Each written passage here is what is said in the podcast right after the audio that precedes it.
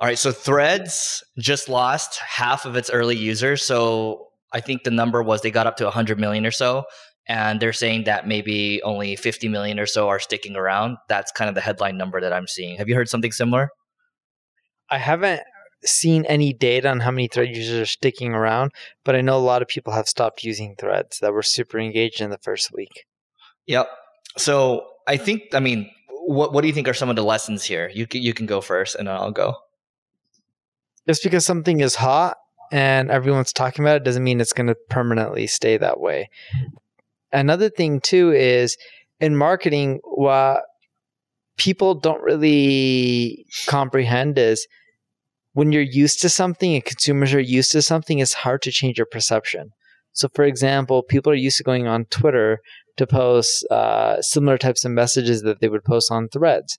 It's hard to just get them to switch and just be like, all of a sudden, hey, you no longer need to post on Twitter or you can do both. We tend to get stuck in our ways. And another great example of this is Google. There's been a lot of studies that show that Bing search results are more relevant than Google, but as consumers, we're used to just going to Google and searching and we're happy with it. You know, is Bing better or not? Well, that's debatable, but people are satisfied with what they're getting at Google, so they don't really care to switch. So here's how I look at it too. When I think about email marketing, your objective as an email marketer is really sure it's it's to convert, but ultimately you want to retain, which means you want them to get to look forward to the next email, which means you need to write a good email address or not a good email address, a good email, a good email newsletter. And so when I think about threads, what I liked about it initially was that it was very bare bones, which was the plus. But the minus also is that it's very bare bones. And so then it's like, what is the incentive to come back when maybe a lot of the people that are established on Twitter are already getting great engagement. So the, the natural writers are already there. And then the people that were testing out threads, it was like the new and novel thing. But at the end of the day, you can see it really started to fizzle out for the people that are not natively used to writing.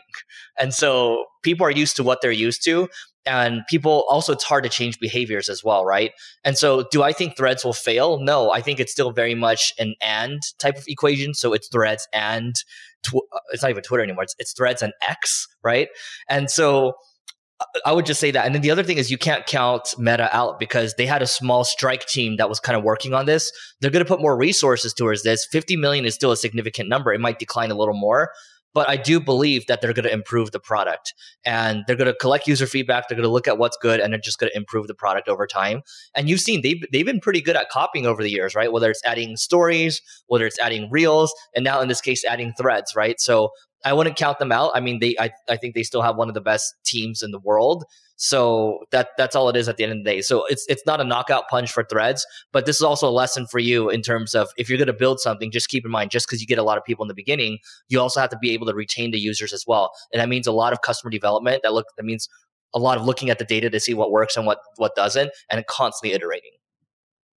Yeah, and and what you should do if you're trying to get the most out of as a marketer, don't worry if people are using threads or not use all platforms. You can use similar messages to what you use on Twitter on threads. Just post in multiple places. Doesn't take that much more time. If you get extra play, great. If not, no worries. Something extra is better than nothing. uh, so the other thing I'll say is I still like posting the threads to test concepts because I maybe it's a psychological thing. Uh, it is a psychological thing for me, but I don't feel as much judgment when I post the threads.